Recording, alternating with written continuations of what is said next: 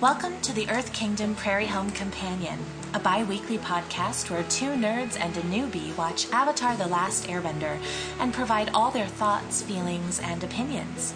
I'm Kelly. Um, Mike, I just choked again. And Sorry, I'm go ahead. JJ. Keep going. You're allergic to the sound of your own name. Yeah, probably. That's Mike, everybody. Hey, I'm allergic to me. We've been plagued with technical difficulties all evening. I think this is attempt number three. to try Yeah, and we're just going to go with it. Free-ish. This is your little glimpse behind the scenes of uh, making podcasts. So, Yeah, it's not all as glamorous. Production process. Previously on Avatar The Last Airbender, everyone gets back into training mode as Aang begins to study earthbending under Toph, while Zuko learns about lightning from Uncle Iroh.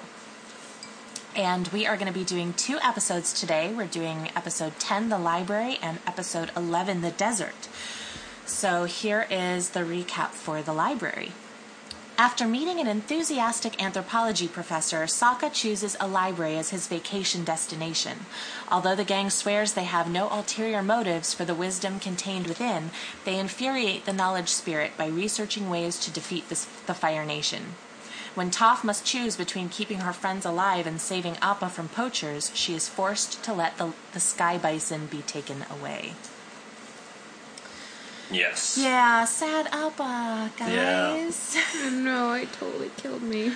Yeah. Yeah, it was really it was really sad. I I must confess that I did know that at some point Appa gets taken. That's one of those weird little bits of things that I knew before watching the show, but I had actually forgotten that I knew it. And then when we were watching this episode, I was like, "Oh, I think I know that this happens." Um, but I'd completely forgotten about it. Of all the things to take away from this show, that seems so weird. At some point, the protagonist loses its loses its like flying monster thingy. Yeah, I think it's because I was. Um, there's another podcast that I listened to called Odd Man Out, and they did an episode about Avatar long before I ever knew I was going to watch it or anything like that. And I had started to listen to the episode, and then I turned it off a couple of minutes in because I was like, I'm never going to watch this show. and so uh, there's no reason for me to listen to this episode of the podcast, so I'm just going to skip it. So I think it might have been in there. I think when they were talking about the show, that might have come up like in the first few minutes of their podcast. Um, but I, but I don't know, or, or I could have heard it from somewhere else. I'm not sure. Um, but yeah, I did know that at some point Appa gets kidnapped. So I mean, you might have just looked at an episode list because I think at some point in the next three or four, one of them is called. Appa's Lost Days. yeah, it could have been that. I mean, I don't know. I just knew that it happened. But again, I didn't I didn't know it consciously. But it's just that when I was watching the show and we got to that scene, I was like, oh yeah, I think I knew that that was going to happen. Um. So yeah, so Appa gets taken, but that's not until the very end. So Right. I guess let's back up a little bit and talk about how we get there. Prairie dogs. That's right. This episode opens with Aang, and he's going to make an orchestra out of the singing, uh, the singing prairie dogs. I, I laughed actually. I thought that was pretty funny. Just a really random thing to start an episode. Singing, I, I call them singing gophers, but I was just like, what is this? Also, where did that flute come from? I feel like we're never going to see that flute again either. he Yeah, just like probably had a flute to match pitch with them. Yeah, I don't know. Maybe maybe on their travels they just picked it up. They grabbed a pitch pipe on the road. Yeah, they're just like, eh, whatever. Maybe they have music night too, you guys. I would love it if they had music night. oh my god! Is there fan fiction somewhere out there of I'm sure there must be Uncle Iroh leading music night with like all of our heroes, and Zuko just off in the corner refusing to participate? Aang would get really into it, and I I'm think sure Sokka would. would get really into it too.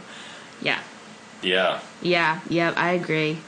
I think I need to make this happen. He would Yeah, well, have if a there drum. isn't if there isn't fanfic, Kelly, well then clearly you have to write it now. So I will. I will. I'll write it. And JJ can make like an illustration of the cover or whatever. There you go. We'll be famous.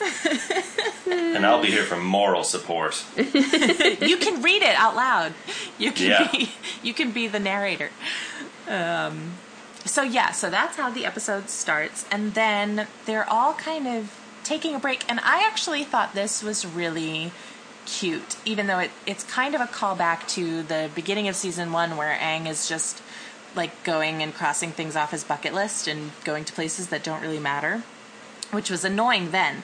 But here, I guess it it seems like they're all taking turns picking a vacation spot uh, which seemed really cute to me. And Aang is talking, and he says, "You know, I've been working really hard. I've been studying with Katara and with Toph every day, and you know, it's okay to take a little break sometimes." I love he says, Um, I've been training my arrow off. That's right. Oh yeah, he did say that. I was like, oh, what a cutie. I've been training my arrow off. Yeah, but I just like that. It makes them seem, you know, like real friends or real family. You know, like, yes, they're all bound together by this greater purpose, but they're also, you know, pausing for a little bit of relaxation and some self care and taking a little vacation. I liked it. And I like that they all got to choose. Um, a place, except for apparently Toph, because she hasn't been in the group long enough. She hasn't earned the, the benefits yet. Yeah, vacation time. which was really cute. So Aang is talking up this particular place, uh, and Katara chooses it as her vacation spot. The Misty And- Palms Oasis. Yeah, and in Aang's memory, it's really lush, and you know, it's really beautiful and wonderful. And of course, they arrive, and it's you know like a ghost town. Almost the sign falls down when they when they walk in, and it's not a fountain. Is it's just ice, right? Yeah, it's just like a like a chunk of ice sticking out of the ground. Yeah, and it was really majestic in Aang's reminiscence, and then they get there and it's just kind of this lump of ice that's just there. Um, so it's kind of disappointing, but they head into I don't know a saloon or a some sort of a watering hole there and watch uh, a man make a mango drink. In, and it's instead of in a coconut shell, it's like in a little ice bowl cup thing. It's like a slushy full of. It's like a slushy drink, I think. Yeah. Uh, and of course, Sokka wants one because they look delicious. I, I kind of wanted one too. I do know. Too. Yeah, And, it looked uh, really good. It did look really good. And as they sidle up to the counter to order one, they end up bumping into someone and uh, knocking over his drink. And this was, I, I felt like this was a really strange meeting because they bump into him and uh, his drink spills and a lot of it gets on Aang and he's just like, oh, you know, I clean up easy and he like bends the stuff off, which I thought was really cool. But it, usually that setup, you know, like bumping into the stranger and and disrupting, you know, making them drop whatever their thing is or wrecking it is like how you meet an enemy. You know, yeah, like how you start a fight in a western. Yeah, and so that's really what I was expecting, and then we don't go there at all. So I was kind of like, well, what's the point of doing this meeting? But um, it just set me up to expect, you know, some kind of conflict. But the person that we meet is the professor, who's kind of adorable, Yeah. and he's immediately excited to have met the Avatar and is taking out all these instruments and measuring Aang's head and asking him questions. And You're a living was it? Thanks, Yeah. I try. he was like, "What's what's the what is the agricultural um, export of your of your people. of your people?" You know, and he's like, "Fruit pies." it's like it was just really cute, and we just see that the professor is just someone that loves learning and is excited by new experiences and by knowledge and as our group of heroes starts to talk to him more, uh, he tells them about this library and makes it sound really appealing. And Sokka, Sokka chooses that as his vacation destination in a really hilarious moment. He's like thrusts his finger up to the sky and he's like, "We're going to the library." Yeah, and I, you know, also to explain too, Sokka needs. He says he needs a more updated map of the Fire Nation because they don't have it. Um, and and so you know, when he hears about the library, he's like, "Oh, w- well, we can find all the information we need at this library. Therefore, I'm picking this place as my mini vacation." Um, so, but yeah, um, and I just kind of thought it was really funny. Like so the professor is telling kind of a little bit the myth about this library, this great library founded by this like knowledge spirit Wan Shi Tong, and his with the help of his foxy knowledge Foxy seekers. knowledge seekers. Oh, right. I know. I loved that. Sokka's like, oh, so the spirits is attractive, attractive assistants, eh? And, and then the professor was like, both. Like, Weird. So cute. yeah, it was- Um, it, yeah. Yeah. So they they go and they're searching for it. You know, because the professor's whole thing is that he's taken all these trips into the desert to search for it, and he can't. And he can't find it, and he can never cover that much ground, and Well, that's when everyone's before- like, Before they go on that trip, um, they walk outside and there's a bunch of sandbenders like ogling, "Yeah, yeah." and they have to be like chased off by the shopkeep or whatever. And They they're look really like the skeevy sand, looking. They look like the sand people from Star Wars. Right, except they're wearing um, like 80s villain glasses, like Bebop and Rocksteady from Ninja Turtles, you know, with the little slit for an eye hole. Nice. Yeah, they're and I thought it was interesting that they were sandbenders too, because of course they're earthbenders, but Mhm. I, it makes sense that they would have evolved to be called sandbenders here because all that there is is sand. Yeah.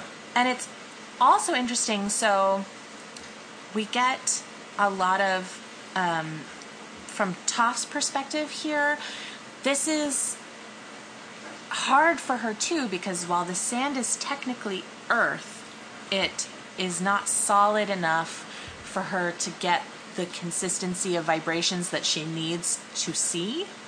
And so she describes everything as looking kind of fuzzy because the sand is so loose and it's not, she can't feel the vibrations as well.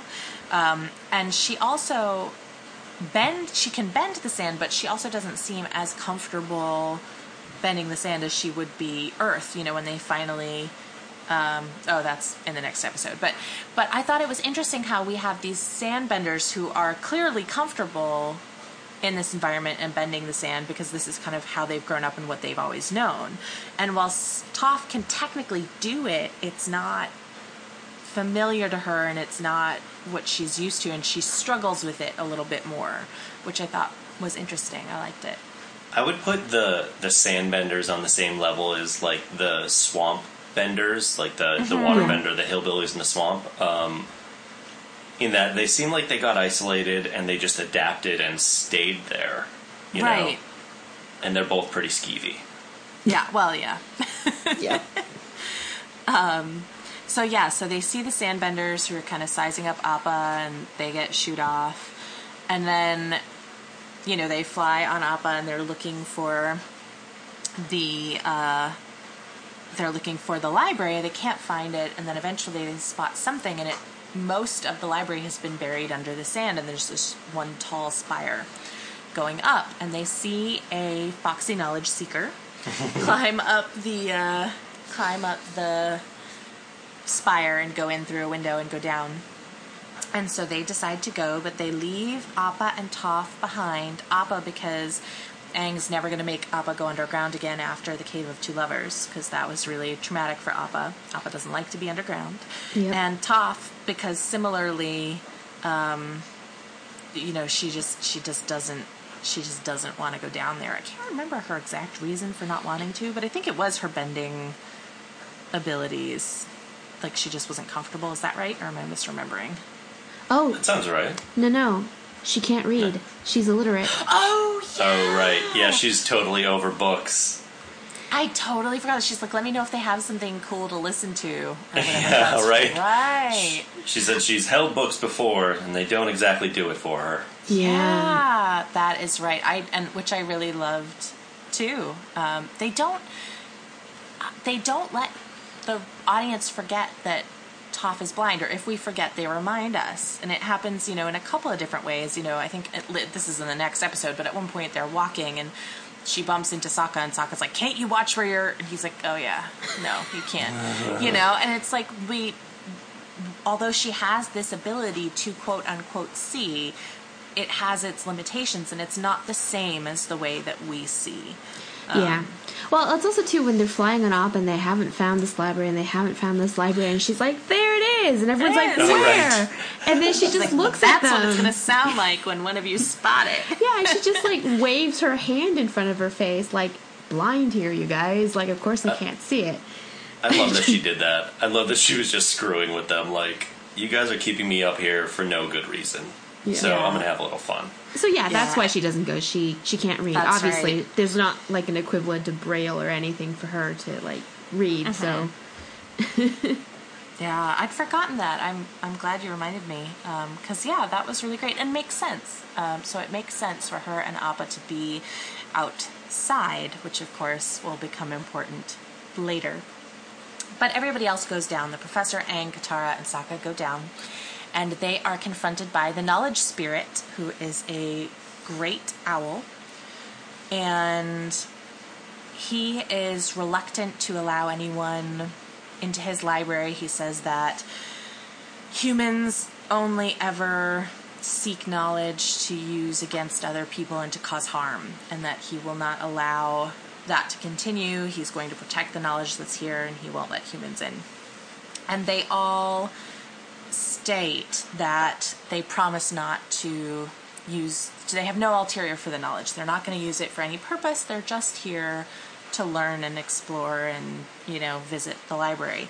And Aang gives his promise as the avatar the bridge between two worlds you know that it will all be fine. And the spirit says they each have to make a donation to the library.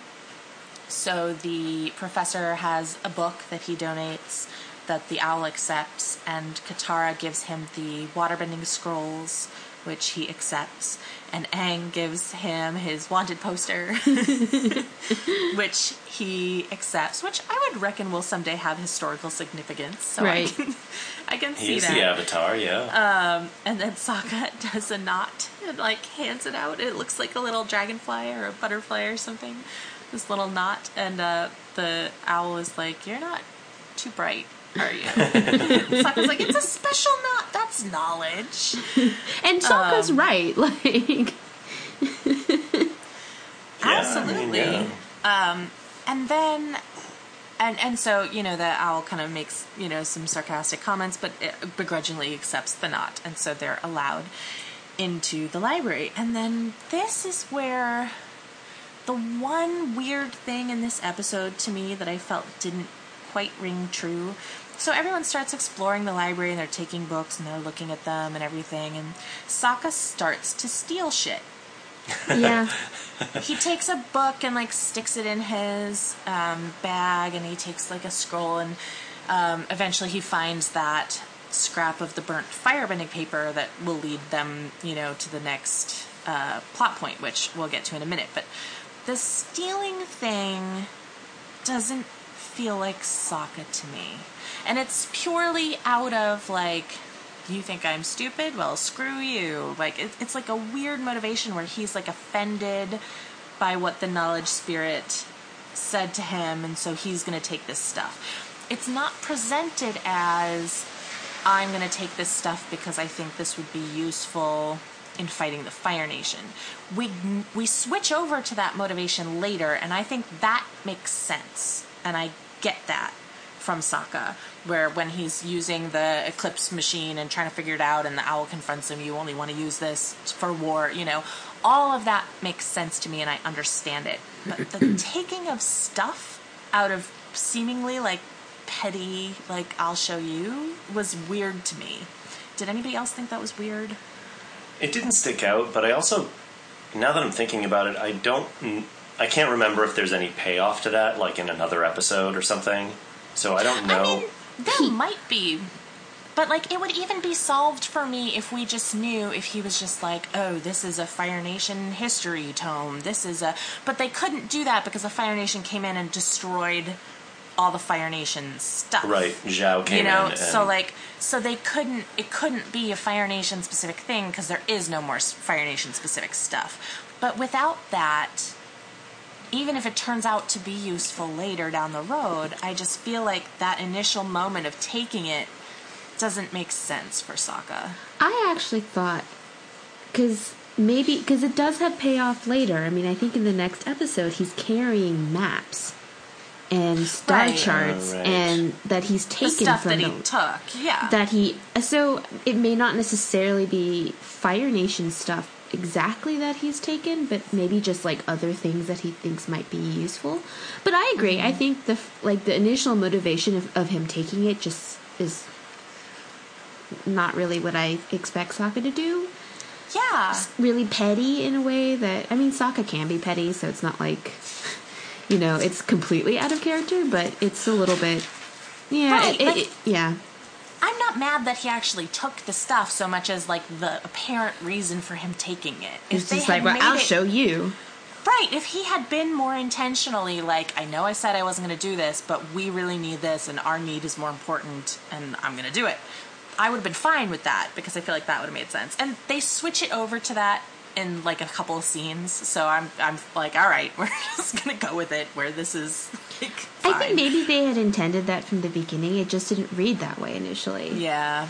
I, yeah. I think because like before, you know, before they offer up their knowledge to Wan Shi Tong, he kind of like whispers to Aang like, "We're really here to, you know, like further our knowledge in this war." So it's kind of like, so don't tell him you're you're gonna vouch for me, won't you, Aang? Yeah. And Aang's like, yeah, sure, you know. Yeah.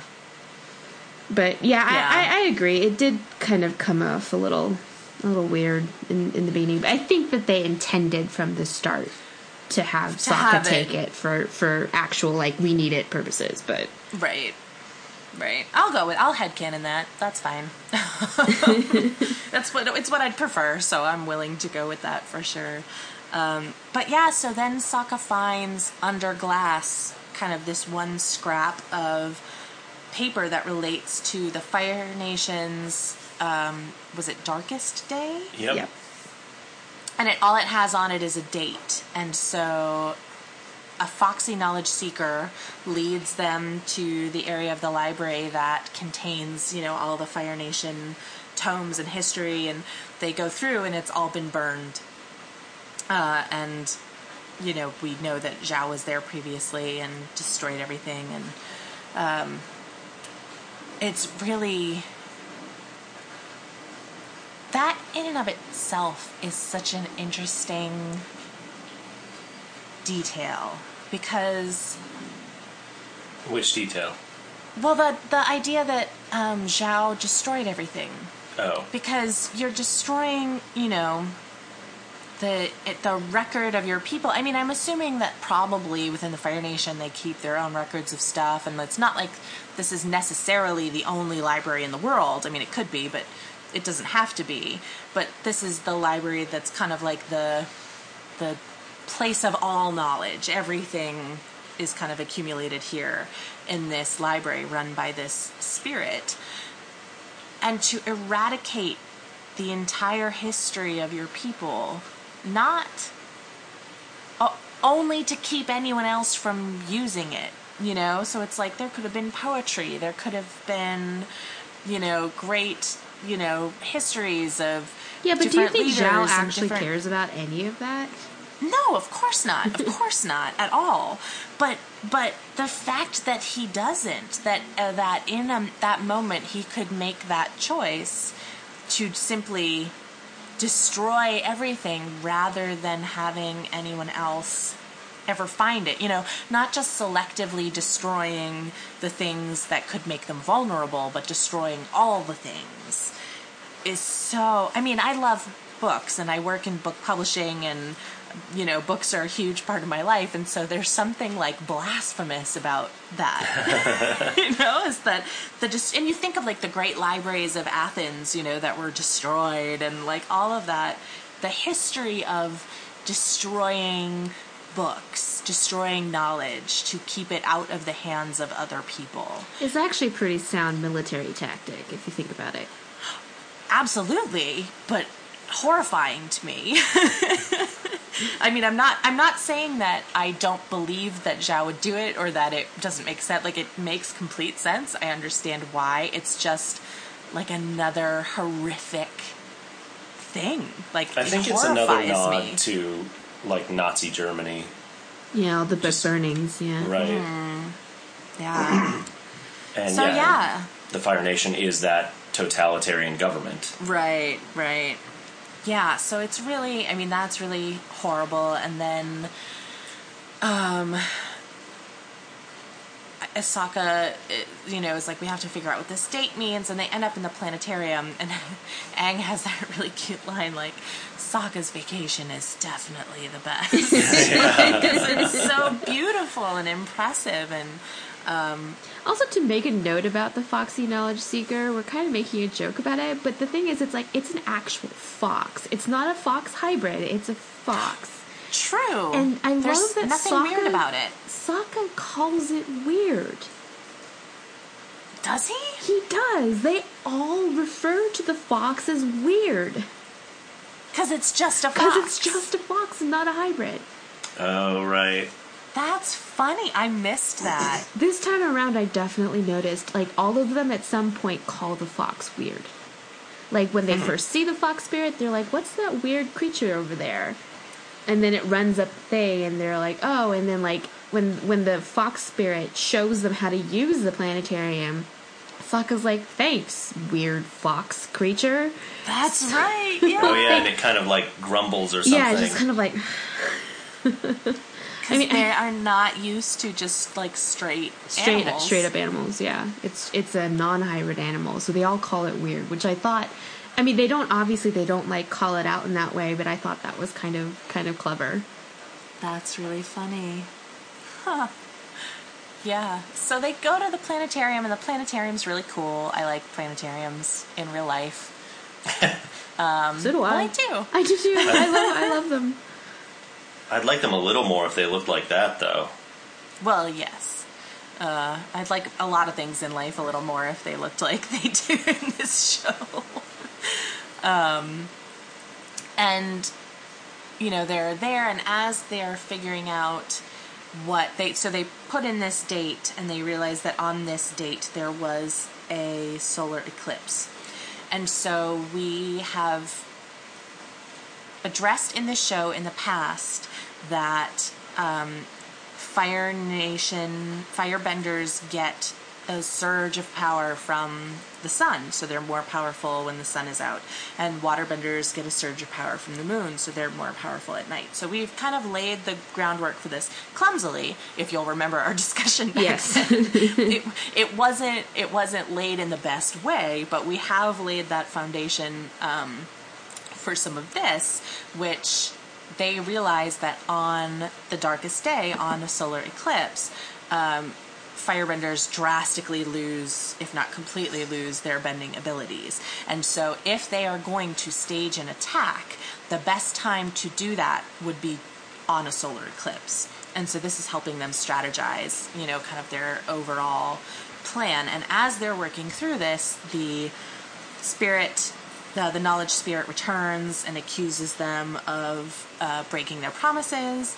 And Sokka tries to explain you know this is a war and people are dying and we have to protect the people that we love and this is not you know our our fault and whatever. And the knowledge spirit counters um, by saying you know you think you're the first person who's ever come here because of a war. You think that your side of the story is the only one you know that people have and just kind of takes that long objective view of it because he is a spirit and he is removed from earth and its people and its concerns you know? It's like it's like the gods looking down from olympus right? It's like they're not concerned about mortal things. And well the gods of olympus actually are but well they're gods. really meddlesome they're really meddlesome they're maybe they're they're involved but they don't necessarily i don't know that but that's a whole other mythology but They don't have to worry about time the same way that people do. yeah. right it's a completely They exist different outside of it. yeah and the spirits are similar they're they are not um they're taking a long view and the particulars of this war do not concern this particular spirit. He cares about preserving his knowledge and that it not be abused, and he sees this as an abuse of this knowledge, and there's nothing that they can do to persuade him of that. Um, and so he attacks him. And he And tries to sink the Yeah, he says he's Yeah. he's going to remove the temptation the temptation from everyone, yeah. And his neck gets like elongated and weird. Is that a real owl thing? No, um, they combined. But they don't they don't look like that. I mean, they can like Yeah. stretch their necks and turn around, but like they don't do that. Yeah. thing Well, in the beginning, the owl does the like 360 head thing, which I know is kind of an owl. Not quite a 360, but you know, turns all the way around, which I know owls can do. I Um, um I looked up Wan Shi Tong on one of the Avatar wikis or whatever. I just briefly looked it up, and um, they said that they combined um, two different wisdom animals or animal forms or whatever. One is the owl, which you know Athena and Minerva and you know, all that, um, and the other one is the snake, which I guess is a symbol of wisdom in Eastern yes, countries. it is like particularly Um, like India. They tend to look at snakes as Yeah. being. You know, that's where I think the Western idea of snakes being cunning comes from. Mm-hmm. But it's like right, because even biblically, you know, the snake tempts Eve to the tree of knowledge, sort of a Yeah. mm, thing. But it just, mm, there's always something wrong about spirits. This is the thing. Like, anytime you encounter a spirit, there's just something just a little wrong about all Oh, of and that. there was something about the number ten thousand. Like he, the one who knows ten thousand things. I think Mm-hmm. um, it said that the number ten thousand in at least maybe Buddhist um, beliefs or whatever just equivalent for every, like, infinite. everything. Yeah, It's actually, like, there is num- there are numbers like that in Eastern cultures. Um, there's an actual, like, a Korean song. It's like a folk song called Hanobekyeon, which is, it means, like, like 5,000 years, but that's kind of like the, the, implication that's like time, forever, yeah, yeah. forever. okay. Um, and 10,000 is kind of the same way in kind of a lot of different cultures. It, it just means like, um, I think like Mongol hordes and things like that. It's like 10,000 is kind of the number of like a horde. You know, even if it's not exactly 10,000, it's this kind of indication that it's a large number. Gotcha. Yeah. So, um, yeah, there there are some cool things about the library itself. Like obviously the architecture is not typically like your what we've seen in before. Yeah. That kind of It had Indian great or buttresses. I also love that they sniggered about it too. yeah, right. Um, It's it's more kind of Arabic influenced, and that's also somewhat true too. Like in that time period, the the Muslim world had brought a lot of knowledge. You know, kind of there was a lot of mm-hmm. knowledge going back and forth at that time. So I liked that. I thought that was pretty cool. That Yeah, before the Mongols showed up and destroyed it, I think Iran, one of those Middle Eastern countries, was like the seat of all knowledge and technology and advancement and like health and they never had Everything. a dark ages the way the West did. They Right. just continue. Like Really? con- they never Yeah. did. Yeah, but the Muslim I know world never nothing did. about history, which infuriates my husband, who is a history major. oh gosh. yeah. And so I know now. So uh, all of this is fascinating to me because I genuinely don't know. And uh, so yeah, that's really cool. Yeah, I mean they're the one the the Muslim world, the the Arabic world is they're the ones responsible for a lot of things that we know these days, including algebra. They they came up with algebra in the Middle Ages. They came up with the concept of zero, which we previously did not have. Um, so like there's a lot of knowledge that comes from that part of the world. So I really loved that the library of Wan Shi Tong is kind of a nod to that. They seem really intentional with the way that they reference things. We've talked before on this podcast about style of dress in different places that we go to here and styles of architecture, and it does really seem like um, that those things are really intentionally done. yeah, I agree. Yeah, I think they do a lot of lot of research into Yeah. this before they started doing it. So, which it and it shows, and they don't because I feel like some other shows would have the temptation to be like, look at all this research that we've done and like point to Right. it, but they just let it stand as being part of the Yeah. world that they've created. Yeah, I really like it. So yeah, he decide the spirit decides to sink the library, and um, we kind of pop back outside for a minute to Toph and Appa. We've popped out to them a little bit throughout the entire episode. They're just kind of hanging out, and you know, Toph's kind of trying to make some small talk. and at one point, um, she's like, "Appa, I don't want to cuddle. Come on." Like, it's, just Why, really though? cute. He's so cuddly looking. I know. Uh, it's really cute. And then she realizes that the library is sinking. And she is so badass that she literally holds it up I know. with her fists. Uh, and it's awesome. Like, She single handedly, well, double handedly because it's both her hands, but just like holds up the weight of this enormous library. against and the her power, fingers like dig in. Like dig Yeah. into the walls. against the power of a spirit who is sinking it. You know, it's like it's the spirit's will or magic or whatever that instigated, you know, the sinking. So you have to think that that is some a pretty powerful force in and of itself, and and you know clearly the uh, library itself must be made of stone. And she just jams her fists in and is literally holding the entire thing up alone.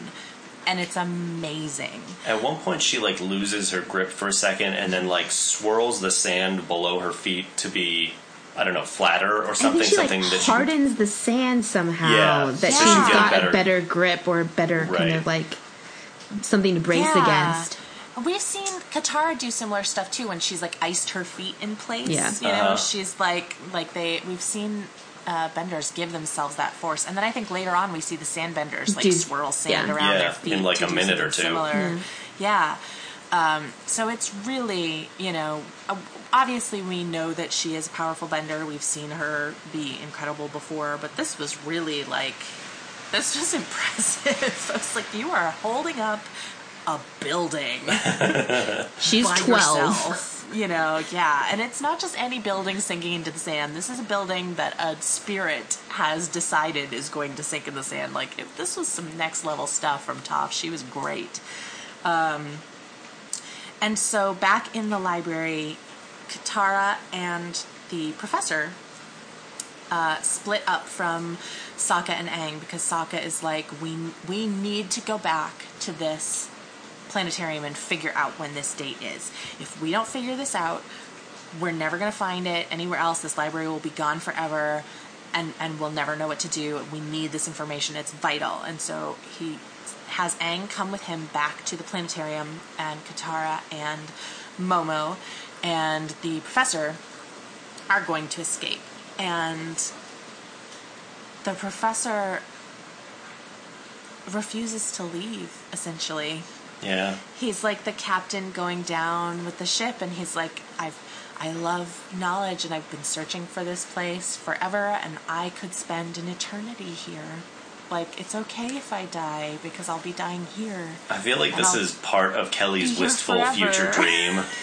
Like, no, I don't want to die in a sinking library, but sure, not maybe that part, but like, there's some romantic nobility to that whole idea of like, well, I could die for knowledge and all the books in the world. I mean, you I feel like that's a common trope that we see of somebody Yeah. who's just like I'm di- I'm going literally I'm going to die to protect the knowledge or I feel like they they had this theme in Indiana Jones cuz actually this is kind of what the episode reminded me of with Yeah. a lot of Indiana Jones um, or like the mummy Okay. Just that kind of there's knowledge and knowledge is what's useful to them and then there's they're underground and excavating things and discovering things and so it's a little bit Indiana Jones to me. And after after all he's an he's an archaeology professor so um, there's a little bit of that. And it felt like at the end of the last crusade the old dude the old knight that he talks to I Oh, think yeah. was one of the original crusaders who He was one of four brothers. one of four brothers, and he stayed behind to protect the the Grail. yeah. yeah. It reminded me a lot to not specifically the staying behind, but the whole thing kind of reminded me of that scene in Aladdin where they're in the Cave of Wonders and Abu Yes. Mm-hmm. takes the jewel he's not supposed to take, and then everything starts to collapse against them. And I'm like, you you promised when you entered, you have to when you enter these sacred, strange, weirdo places, you have to adhere to the rules. Everyone knows this. You don't eat food in the fairy realm, and you don't break the rules when you're entering some You weird don't sacred take space. things that you're not you're not you don't touch things that you're not supposed to touch. You know. Like- keep your hands to yourself. yes, exactly. but uh, but yeah, so the professor, you know, says I'm I'm gonna stay, and and he's euphoric about it. It's it's um, he's he's it's the realization of his dream, you know. So it's yeah, but Katara ends up getting out, and then Aang and Sokka go to this planetarium, and they're we get kind of a long montage of them going. I was thinking that too. I was like, stuff. it's a little bit awkward that they start to leave and then they run back. yeah, Because- right. yeah, pacing wise, it's a little weird. Yeah, you'd think that no, we can't leave yet because we need this information, as opposed to we're gonna escape. Oh wait, no, we should go back, which is kind yeah, of a little weird. Weird. And Sokka, at least, you know, because Aang is like, oh my god, we're gonna have to try every date in history uh, that could ever be, you know how. And Sokka points out rightly that no, we only need to check every date before. Sozin's the- comet. Yeah. Yep, because it, if the comet comes, it's kind of pointless. So- I, I know. I love the way he says. He's like, yeah, because by the time the comet comes, well, and he just like doesn't finish it, and he's just kind of like, well, if you haven't This is done our it by mystical then, then yeah, exactly. So, uh, so they check, and we get a lot of scenes of them checking, like the near miss, where they go close, but they don't, you know, converge, and whatever else. And then finally, they find it, and it's just a couple months away. I don't think they name the actual date. Uh, They but don't don't give think us know so that- either. Yeah, but we know it's in the near future. And I'm not so even sure if they have months on this show. Like, do they? Yeah, no, they don't. can't remember. They don't call it the way we would like name our months. Um, Right. Yeah. Most of the time in Eastern countries, um, months are just given a number, a numeral. So they just Mm-hmm. it's the first month.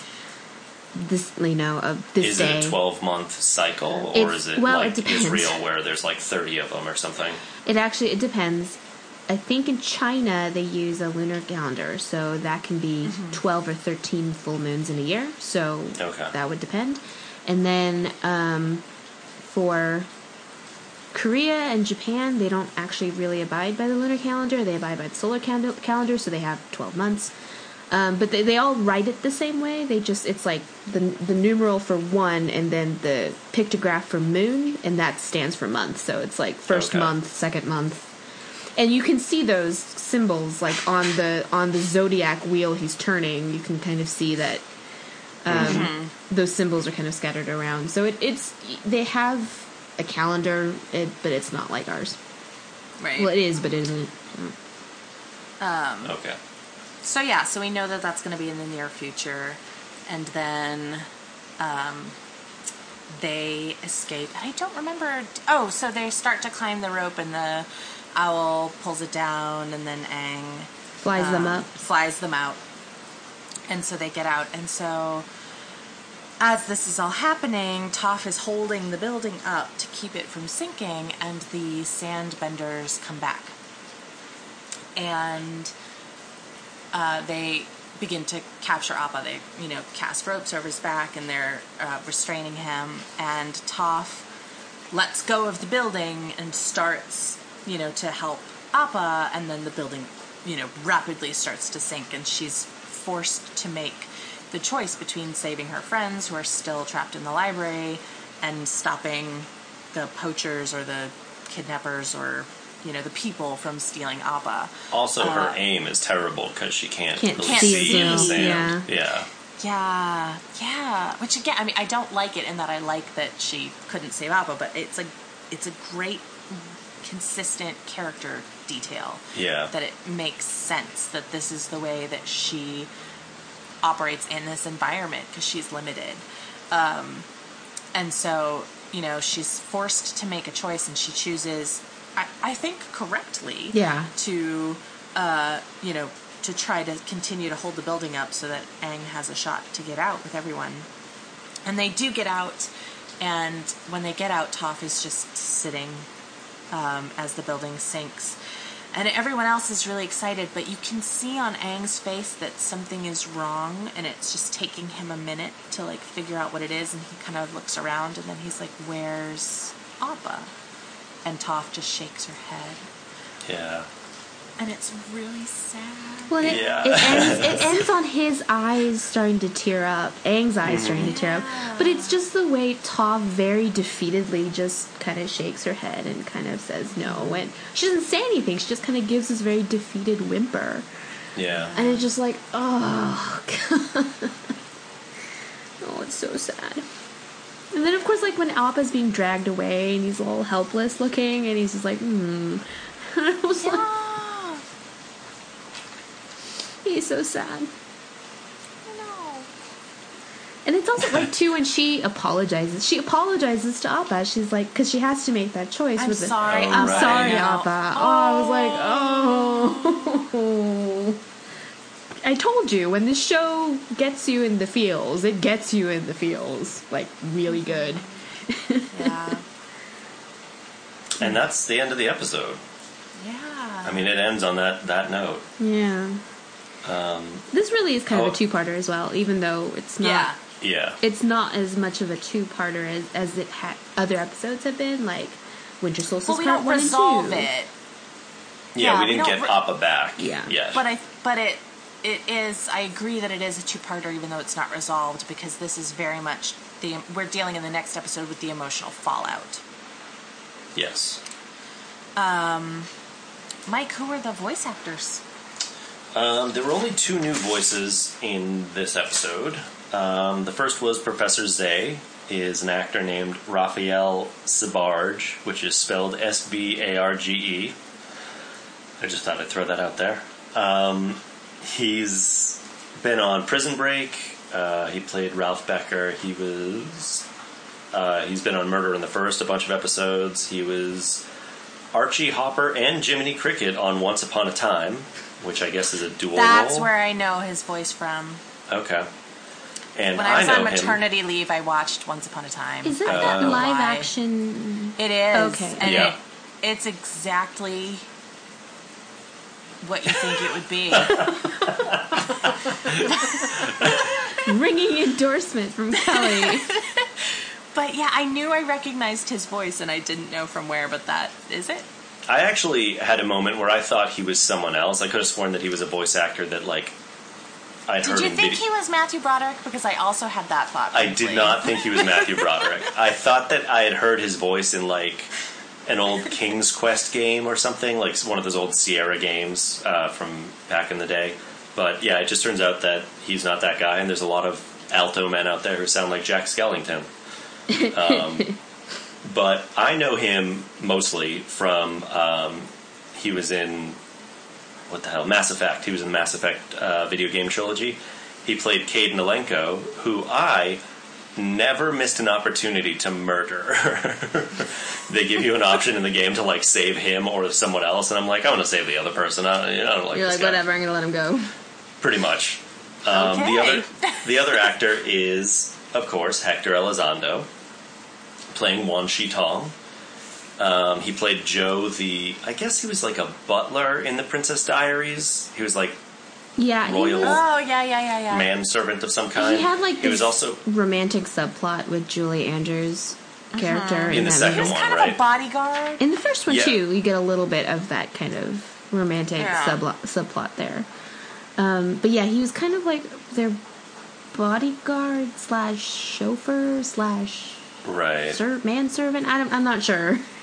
He was Jack of all also a trades. servant in. He played Barney Thompson in the movie Pretty Woman. Um, That I'm trying to like. he was. I mean, he was like a hotel concierge, I think. in oh, that. he was. He was the hotel concierge. Okay, Yeah. that makes sense. It's like Um, he's voiced Bane in a bunch of Batman the Animated Series um, straight to DVD movies. And he was in an episode of The West Wing uh, playing Dr. Milgate, Sam Seaborn's old physics professor, trying to get the, hang on, super colliding, super con- superconducting super collider. There was a whole thing about that. the. Hadron Super Collider. I mean, that's what it was, but they couldn't in say real that. life, but in They couldn't West say Wing, it. they called it something else. Um, and my favorite uh, role that I found of his, at least just to read, um, apparently in the 90s there was a cartoon show called Fish Police, and he was in a few episodes playing calamari. the man has won Tonys, several. but yeah, that's uh, that's everybody for that episode. What did he win Tonys for? Yeah. I don't know, can't but I know remember. that he has. Why He's would like you a- not look that up when you know what a theater kid I am? Oh. Didn't you, You guys can tell us meet in next theater? episode. We did, technically, in high school. What did we do? We met through drama club. Oh yeah, when we were like fifteen-ish. That's Um, true. Yeah, he's done. I'm trying to see now. I have to look up what his what his theater credits are. 'cause- I mean, he has a gorgeous voice. That's the other thing is that he has a really beautiful voice. He, He does. does. So when he starts talking, you're just like, whoa. Um, ba, ba, ba, ba, ba. awards and nominations. He won bunch of Obies. He won and was nominated for Emmys. He won an Emmy for being on Chicago Hope. Oh yeah, I forgot to write that down. He was like one of the long-running cast members of that show, like a hundred something episodes. Um, it doesn't look like he was. He won a Tony. He's won Obies. Has he been nominated? I could have sworn I've I've heard him get awards for stage stuff. Well, the Obies are The, a the stage Obies award, are a right? stage board. Is? Yeah.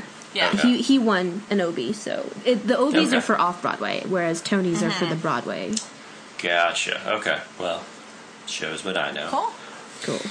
All right. Was there anything else about this episode that we didn't cover that you guys want to mention? Just one. I just liked the physics, like the idea of the physics behind sand bending, because it is just a sail. Like it's just like it should be air bending, which is what when we get to the next one, Aang eventually does. But like if you think about it, if you could move sand without touching it and spread it out, you could get pretty much the same effect.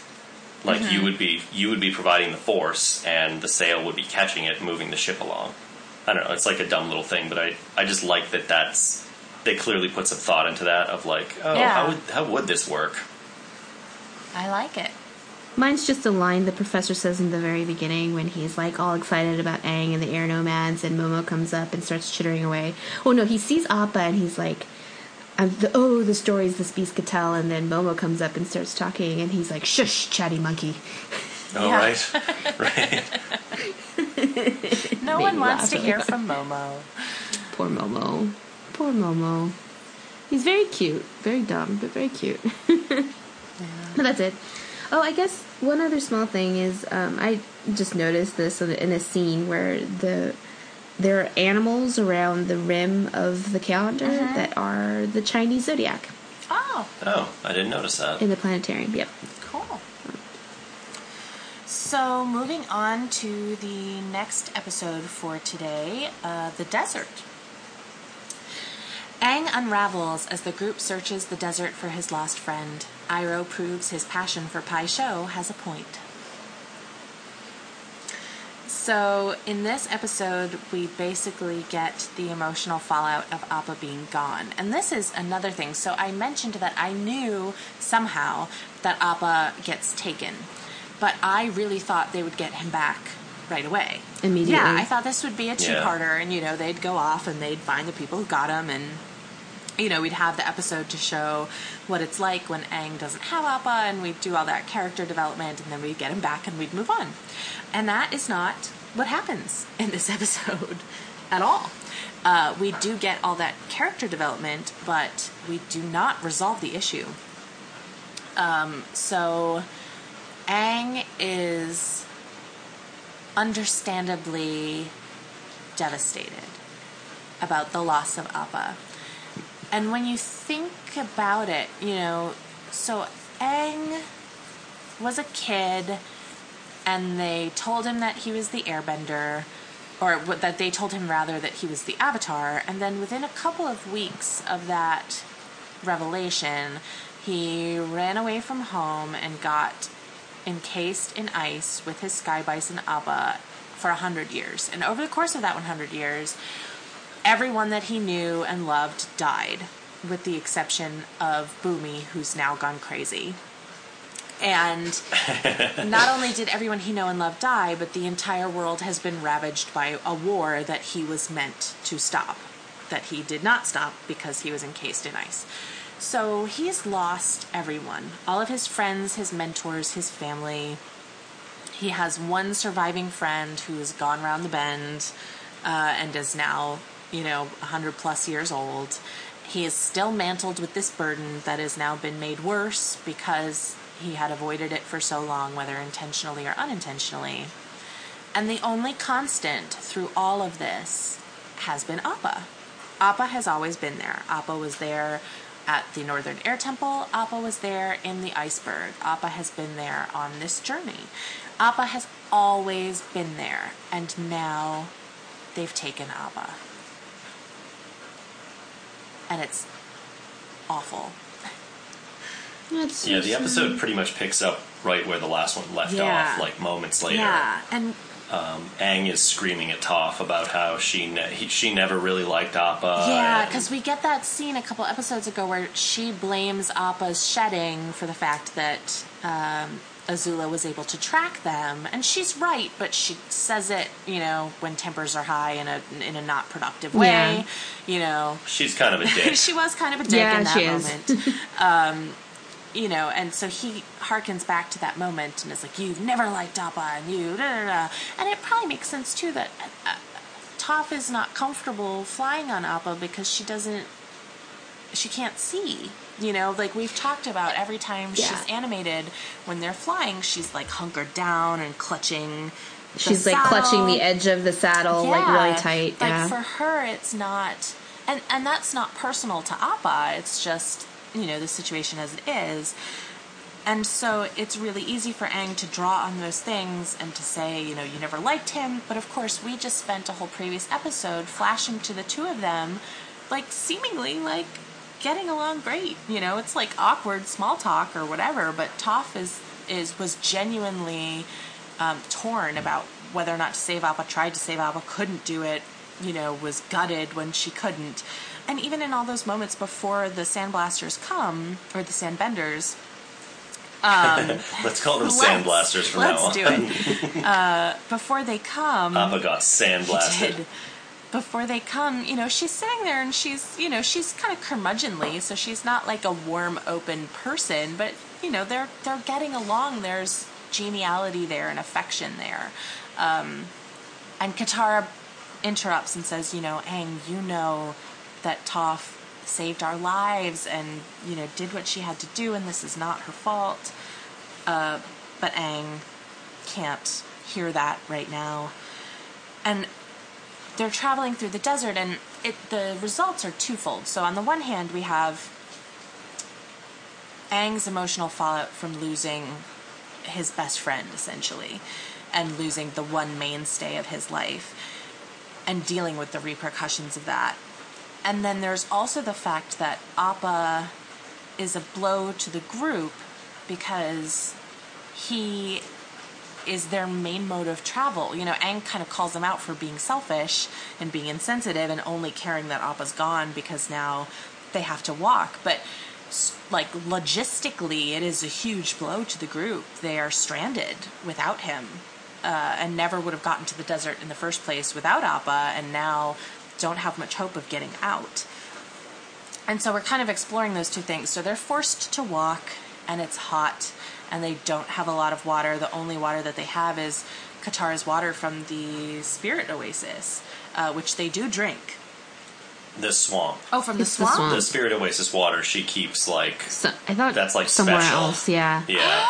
that's just her Oh. skin with just water for her bending use. It's not actually the Spirit Oasis water. Yeah, the Spirit Oasis comes in like a fancy diamond looking bottle thing. I had not made that connection, and I have to. you thought they were drinking I thought they were special water? and I thought she'd been bending with it this whole time. I thought that was like the water that she kept on her and was bending with it. And I was kind of like, I feel like you should be conserving this. More careful You're with just that. like, eh. but that makes a lot more sense now. I'm They even say like, "Oh, this tastes kind of swampy. swampy." Yeah, well, that's I thought that she had been like using it in the swamp and would have just been using this magical water. To, to, I was like, that's not really the wisest choice, but you do you, I guess.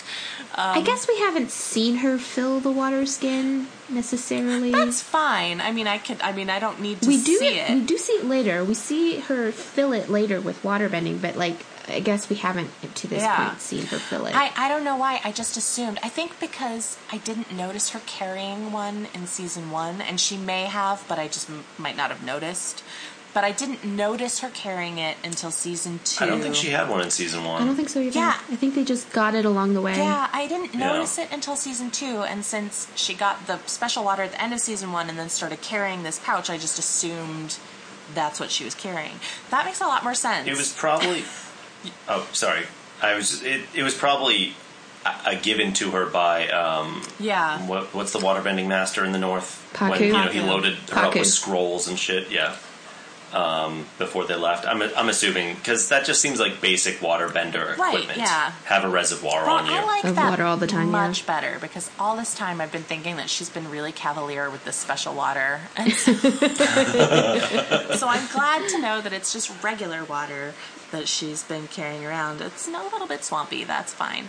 Um, so yeah, so she they're not drinking the special water then, they're, but they're drinking you know the only non-special water that they have. Uh, which is pretty limited, and we see some cool stuff with that too. Like at one point, it spills, and she bends it out of the sand and gets it back um, for them to drink, which I thought was cool.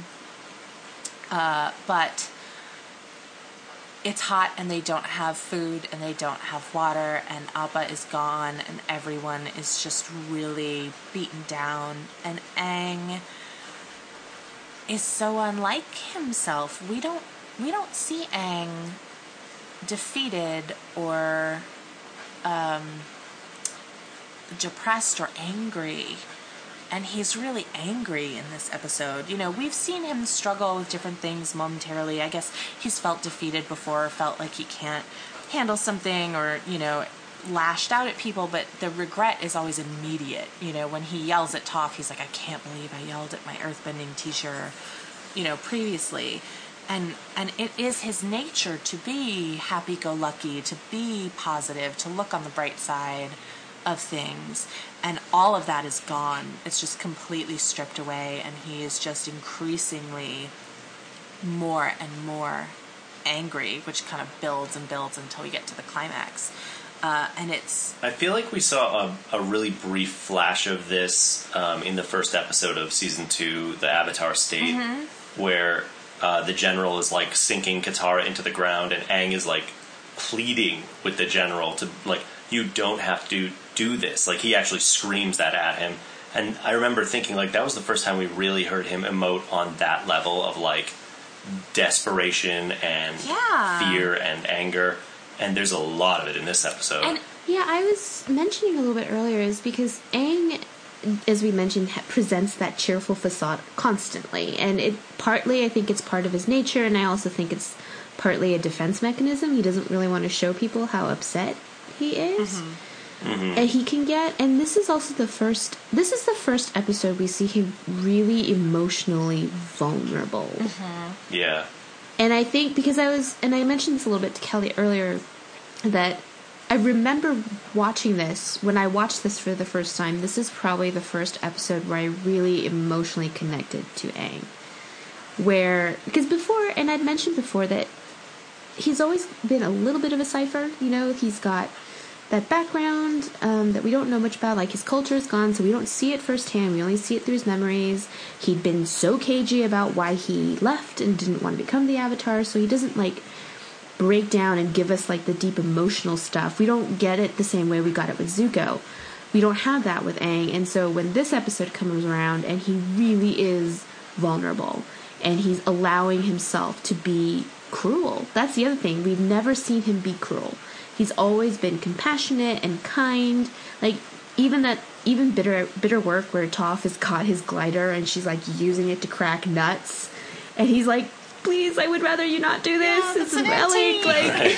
like you know he he's he's that kind of person where he takes stress and he tries to to keep calm but he just he's not even making the effort now. He's just like well nope. I'm mad. I'm going to be cruel. Because what he says to Toph is cruel. Yes. because like before he snapped at her because they were tired and they didn't have enough sleep and they, And everyone's she had provoked him. She had she had Yeah. blamed Appa and he responded, but here she hadn't done anything. It was a completely It's not her unprovoked fault, yeah. attack. Um, so I think this is the first time you really see Aang human. I think you see a, a different side to him, and I think that's the first time, at least when I watched this for the first time, that I really emotionally connected to Aang. I think I agree because I have felt sad for Aang. I mean, I have been aware of and acknowledged that his circumstances are tragic in a lot of ways. And, you know, in, in that, like, I think it's like the third or fourth episode of the whole show, really early on, when he goes to the Northern Air Temple and he's holding out hope that it might be okay and there might be people there. And you know then he finds monk Gyatso's bones and you know there's this whole horrible thing and he kind of goes into the avatar state um, for the first time that we see. And and that is really emotional. And I, there's been things like that where I have I have felt emotion but in like a disconnected way it's been very detached like I understand intellectually that this is sad and I feel sad because of this but Aang has been a hard character for me to um, to to emo- emotionally connect to. I mean, I have my weird emotional connection with Katara, where it's like looking in a mirror and it makes me really uncomfortable. And then I love Sokka because Sokka is just adorable and the best. And uh, you know, similarly with Iroh. like I The said, in, star in the of world. I would, I would totally. Oh, totally. I date want Sokka. Sokka to be my boyfriend if I was a character in Like, Avatar. really? Completely. Absolutely. Um, Ty Lee totally gets it. She's like, that guy's cute. And I was like, yes, he is, Ty Lee. um, yes, 100%. And then Zuko, obviously, I don't even need to go into because my heart. Uh, but Aang has been one of the last ones. I feel like even like Ty Lee and Mai and Azula, who are new, um, I have more of an emotional foothold with them. You know, even Azula, who is not by any means vulnerable or sympathetic or anything, but it's so fun to hate her, and it's so fun to see what she's going to do next, and so I'm engaged in a really different way. And it's not that I don't care about Aang or that I'm not engaged or whatever. It's just that out of every uh, like everybody else has more stuff going on. And it's also hard to relate to the Messiah character. Yeah, and so Like it's easier to relate to the people he surrounds himself with. exactly. it's like Harry, you know, Harry Potter, he's kind of the everyman, so you can't necessarily get the same foothold on Harry as you do like Ron or Hermione or other, Other people, in that sh- series. yeah. So Um, yeah, so I yeah. agree that seeing Aang in this much pain and this quote unquote out of character, it's not out of character because I do believe that Aang would have this emotional reaction. So it's true to character, but it's so outside of his usual like standard operating procedure. Like it's so completely different for him that even though it's a true character moment for the read for the viewer, it's jarring because we don't see Aang this way. Um, and it it was it did make him seem more human to me, and it did make me more invested emotionally in his character. Um, and we just see it escalate and get worse and worse. You know, at one point there's a cloud that goes past the moon and it is vaguely appa shaped and uh, he gets really excited and i got really excited like briefly for a moment. I'm serious. For a moment i was like oh appa escaped and it's you know because i believed that he was going to come back at the end of this episode.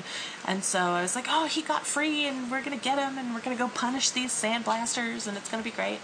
Um, and Aang gets all excited and then of course it's just a cloud which is just such a, a hard blow to absorb. And then Katara rightly and smartly says, "You should fly up there and bend the water from that cloud into this, uh, into my water skin, so that we can have water."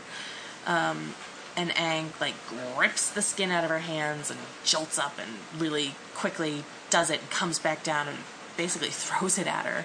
Um, and she looks in and she's you know it's like everything that she does and everything that everyone does in this episode is not directed toward Aang it's all said without judgment it's completely neutral information and he just reads it as hostile because of the way that he's you know the place that he's in so she says you know oh there's there wasn't a lot of water in there and he just blows up at her about it and everyone Um, and is that the point when he breaks off and leaves?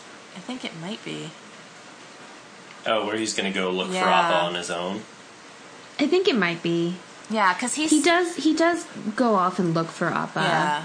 periodically on his glider, and kind of goes off and comes back. But Yeah, because he says to Katara, you know, I've been looking for Appa, and Appa did this for us, and everybody did that, and what have you been doing? And Katara's just like, I'm just trying to hold everybody together. Like, I'm I'm just, just trying to keep us alive. Yeah. You know. Um, oh, it's so hard. It's so hard. And so at some point, Aang does go off and goes to search for Appa on his own, and Katara is leading everyone, you know, onward. I don't even know that they have a direction that they're going. They're trying to get to Ba Sing Se because at the end of the library they said we need to get this information to the Earth King and at Ba Sing Se so we can plan a course of attack against the Fire Nation. So that's their plan of attack essentially is that they're going to try and find Ba Se, but of course without Appa now.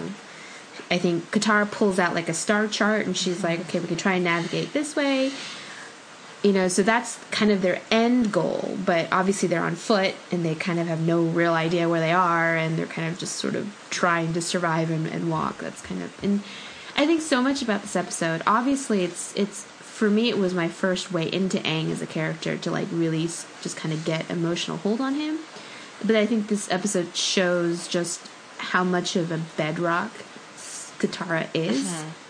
for everyone in the group. That mm-hmm. she you know that she is like she's like okay i've got a better i've got a bigger goal in mind. I don't care if people are sniping at me. I don't Right. care if whatever. I just have to keep this group together and we have to survive. So Yeah. and she just handles it like a champ Oh, yeah, she's great the great. whole time She's really great. And I also love too, I know we I did mention this before, but just to go back to it for one second, I love that when Aang is blaming Toph in the beginning that it's her fault that Appa got away, or was kidnapped rather, and Katara comes to her defense. I love that Katara comes to Toph's defense because we had that previous episode where they were snippy. And I had said, you know, I don't want this to be a show that just makes the two female, Female characters, right? like, just uh, yeah. and I'm fine if they don't have to become best as friends, but I like that that's not like going to be the the constant through line of their relationship. They might bicker again, they might whatever, but it's not like the constant undertone of everything that they do, which I appreciate. Um, we have a comedic interlude because we really, really need it. Wherein the best part of this episode to be completely it's honest amazing. Stole every scene. It's amazing. Wherein Sokka drinks from a cactus, which is a really resourceful and smart because normally, you know, the actually it's not it's not. no it's not See, I know nothing. I would I would be so high out in the desert, you guys. You would be. Okay, so here's the thing about I grew up out in the West Coast You did. and a lot of my camping was kind of either beach, mountain, or desert oriented. And I was part of Girl Scouts for most of my childhood. So like all the way through high school. So we did a lot of camping in that way. And that's kind of one of the first things you learn is don't don't eat the cactus because it's actually poisonous. Most of the time it's poisonous. It it's like any other plant. It has moisture, but it's not like filled with water the way it's often depicted like this like you slice it off and there's like a reservoir of liquid in there. It's not actually like that and i'm pretty sure that's this is where mescal comes from. So Yeah. like you will get high. You will either poison yourself or you will hallucinate. Um, the native americans in the desert used to drink cactus juice to connect themselves with the gods and nature so that's why i said do not drink cactus juice San if you're Pedro lost in and the. I am essentially Yep. useless, you guys. Like, so good to know because I would have been Sokka. So Sokka does this inadvisable thing, which everybody knows not to do except for me, and uh, he gets super super high, he is tripping balls. and it's a for the entire episode. So the animation, one of the things that we love and that we comment on frequently throughout the run of this show is that they will adjust the animation style to reflect something you know else. Like we've seen it get all dreamy when Katara has a crush or Aang has a crush, and we've seen it um, the watercolor style when they were talking about the origin of Omashu. So we've seen these different kinds of anime styles come into play, and here we just, I don't even know what to call it, but it's just adorable.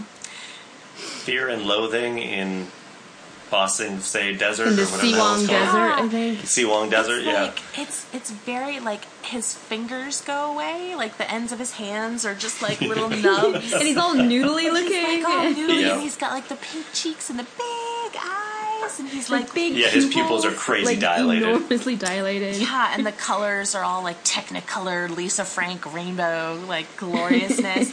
it's Uh-huh. so good. It's so so good, and he's just Every line he had was my favorite line. Yeah. All, all of them. It'll quench ya. It's the quenchiest. Like, right?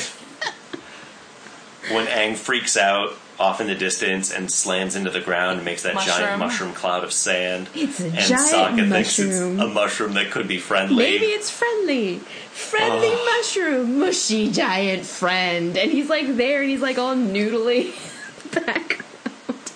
I love the Sokka in this episode. He's just everything about him. Anytime he says something, like he's got moments of clarity, but like he's still tripping balls. Like mm-hmm. regardless Right. of what, even if the animation style is straight and it's like from like Katara or Toph's point of view and it's straight, mm-hmm. he's still in whatever magic la la land that he's he's tripping on. It's so funny. it's really great. I'm pretty sure that the creators of this show may have done some research in this particular I'm field. sure they did.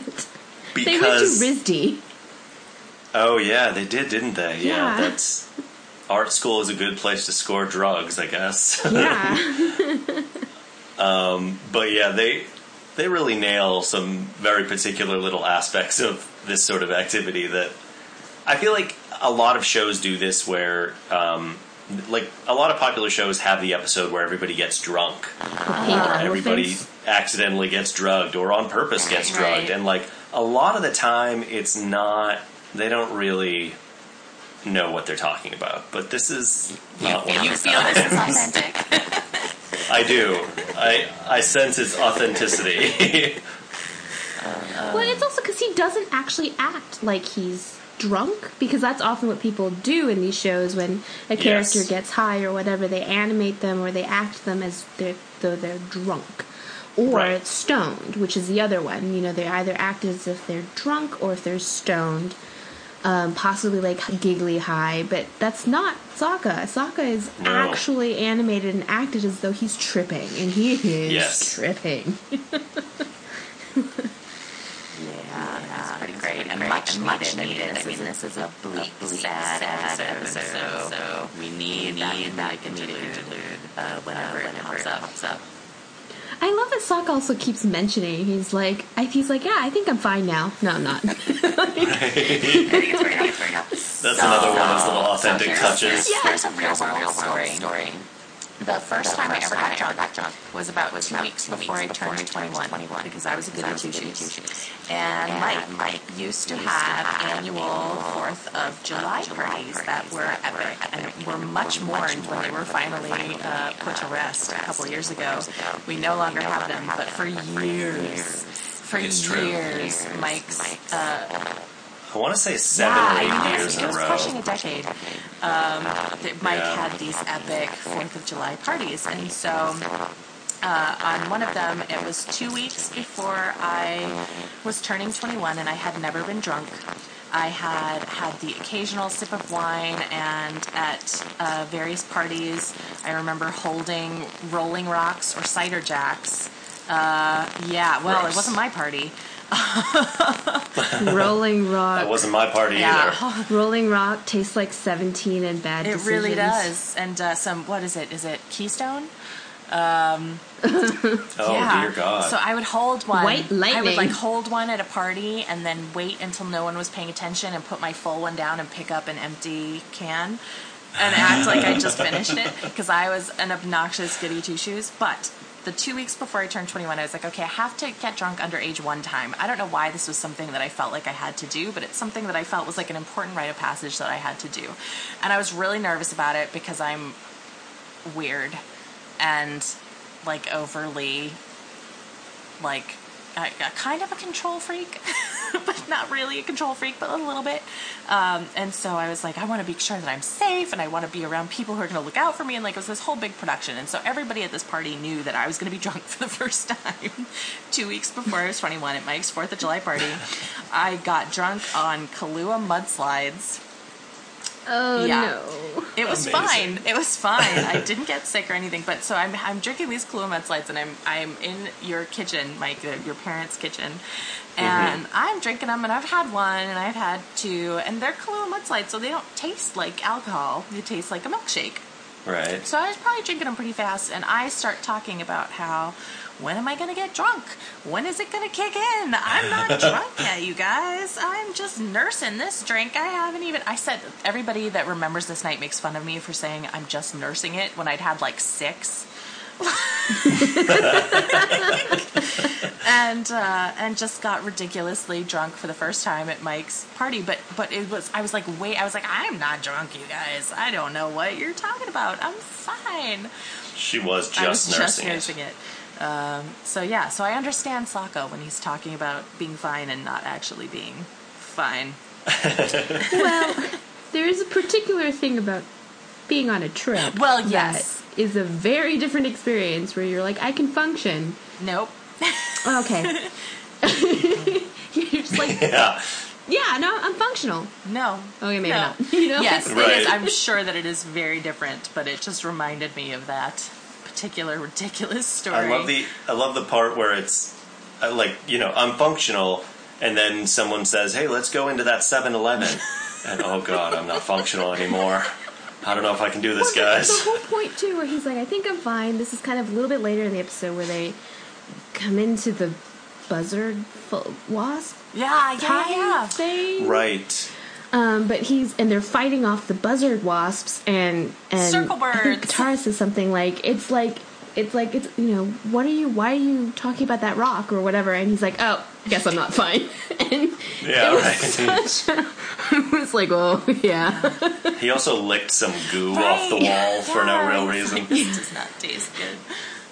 I guess we skipped over the part where they found a sand glider. What are they called? Yeah, the boat. sailor Ship, sand, sand sailor, whatever the hell. or a skiff Yeah. maybe I'm not quite sure but They found one buried in the sand and you know Well- used it Well, to that's even later. So they find this wasp thing, which we had we just talked about. We kind of got to it in a roundabout way. That's how they got to the but that's wasp how they thing, got to the 'cause wasp thing yeah The wasp thing was the magnetic center of the desert. because the, the That's sand compass sailor on had the, oh, compass oh, I remember and that, but it was pointing I thought that they way didn't find that until And I'm confused about when Aang came back and when he didn't. So he's with them in the wasp thing. Okay, Yes. I'd forgotten that. He leaves Because- and then Taka trips over the prow of the sand Right. sailor. And she's like, ah, there's a boat in the desert. And I they're like, can- boat? Oh. Yeah. Yeah. And then they're like, okay. Yeah, okay. So they get to Um, this. It's the magnetic center of the thing, and it's um, and Toph is really funny because she's finally like, I can see, I can bend stuff. I'm so excited. You know? She makes dirt angels Yeah, in, the the, in rock the soil. angel. That was really Yeah. great. That was really great. I loved that. Um, you know, yeah, and then they go in and Sokka eats the stuff, and it's the circle birds. It's the um, the buzzard wasp things Right. or whatever, and they fight those, and then they leave. Um, I also like that, again, we come upon the limitations of Toph's abilities. Because she, can't sense anything that's flying. yeah, she's like, "Where is it?" Right.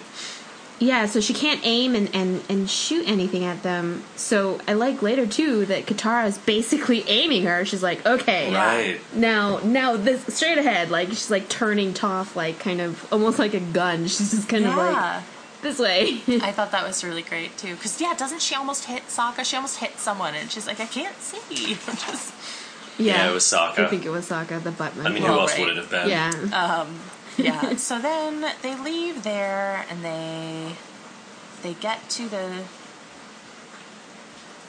outpost village thing. Where do they go? I thought I thought that they stayed there and the sandbenders showed up yeah, the and sand like drove off showed up. the I only watched this episode once, so I'm clearly fuzzier on the order of things and the details and whatever else. But yeah, so the Sandbenders show up, and at first believe that they've stolen the ship. Believe that Yeah. Aang and everybody Yes. has stolen a ship. And then when they explain, um, I guess it's the leader, the dad of the bad dude. Yeah. right. His name is, hang on, Shamo, which I wrote down as Shamona because Michael Jackson. That was really good. Thanks. Um, yeah, so the the leader, the father, Shimona, is um, is you know seemingly hospitable once they clear up the notion that Aang and his crew did not steal this uh, sandblaster ship. And then as they're talking, um, and they mention that Appa's gone, the son gets like weirdly aggressive and like angry and is like, "You stole our ship. Why would we listen to you?" Blah blah blah. Even though they've already resolved that. Yeah, because the leader Right. of the sandbenders is like, we have to offer them hospitality, Right. and and the son's like, no, we can't do that. Right, he's all projecting his guilt Right. onto the Which, situation. I mean, he must be really dumb because he's already gotten rid of Appa, so there's no. eh, Like there's no evidence. No way, you no like, need, yeah. You know, like why are you? You know, Right. so he's just an idiot. Um, but his And then Toph calls him out on it too, because she recognizes voice. his voice as being yeah. which I At first, I thought they were going to go full Daredevil, and she was going to hear him lying. oh oh yeah, like, like- the the yeah Yeah, the heart palpitation or whatever. Yeah, I was I was kind of expecting that. I forgot that it was just a oh, I recognize but- his voice. He said, "Put a muzzle like on that too though because it makes sense. And she's like, I never forget a voice, and of course she wouldn't. Like that's Right. one of the main tools that she uses to identify people, and so it makes sense that she would remember specific people's voices. Um, so I liked that detail and that she calls him on it, and that Aang starts to lose. He starts to lose it and go into the Avatar state. and he destroys all of their sand Mm-hmm. sailors. Yeah, It's some. It's not something that Aang. you think Aang would Right. do, but he does Because he's essentially like that's Well, the, the leading up- vindictive parts too. Like because like the way he kills one of. I think the first time you see him kill anything right. is the buzzard Mm-hmm. wasp. and on the way to that rock, they were like, "Oh, maybe we'll find." Katara said, "Like, oh, maybe we'll find something, a way out or something." And Aang just kind of mutters, "Yeah, maybe we'll find some sandbenders." Yeah. Yeah, yeah. Like, he is out Yeah, for and he does kill that buzzard thing, and I think you're right that that's the first time we've ever seen him kill a living thing. I mean, he's even he's vegetarian. He doesn't eat meat. He doesn't, you know, like we we've seen him protect himself, but not kill Yeah, anything. but as soon as one of those things grabs Momo and He's takes like, off, "Not, Aang is like, absolutely not. Yeah. So yeah, so he destroys all their stuff, which I mean, they don't have an Appa either, so their sandblasters boat things are the only way they get around. So he's stranding them there um, as well. Sokka is telling everyone Yeah. to run because He, he, gets starts to go into the Avatar state, which we have not seen him do since the beginning of season two, when the general is trying to provoke him into it, and we realize that the Avatar state. Uh, we learn more about it, and we understand that that's also the time when the Avatar is most vulnerable. So we haven't seen him use it, and his whole thing has always been that he doesn't go into the Avatar state um, less provoked, essentially. You know, it's what finally sends him over the edge, as Mike was saying earlier, is when Katara's life is in danger. And that's what prompts him to go into the Avatar state then. And now it's Appa. Um, and it's even more upsetting now that we know the full extent of what it means, and we know that he's still not controlling it. Um, and then, and Katara just holds him. You know, she She gives Yeah. him the most heartbreaking look Mm-hmm. too. She just looks at him with all this pity and compassion. and just and like, she because he's starting to rise up, and first she grabs his arm, and that's when you see her looking at him. And we remember too in that episode when he decides to experiment and try to provoke the Avatar state because he thinks that it's his only option. And she says to him, "It's so painful for the people who love you to see you that way, and I I can't watch it, and I can't." You know, watch you do this to yourself because it hurts to see you in this much pain. And, you know, we see that on her face that it hurts her to see him this way, and yet she's still sees beyond that and knows who he is and knows how much pain that he's in and knows that this isn't who he is. This vengeful person is not Aang. And so, and she doesn't even try to use words, you know, she just holds him until he breaks. And that's always the number one thing that will get me. If I'm upset or angry, or just really sad or whatever and i'm hold like i'm holding everything in and um, somebody hugs me i'll just like it Yeah. just breaks the dam and i'm just like okay now i'm just gonna sob forever um, and and she just holds him and and he is in the state and he's in the state and he's in the state and then we see that like the tear roll down and it just Is this the first time you've seen him cry? i think so Maybe, yeah. Because Bitterwork was the first time we saw Zuko mm-hmm. cry. When he's like on top of the mountain, Yeah. he's yelling, you know, give me everything you got. He's crying. I think this is the first time we I see think Aang. so too. I, I don't think he cried when he discovered Gyatso's bones. I don't think he. I think he just went into the state.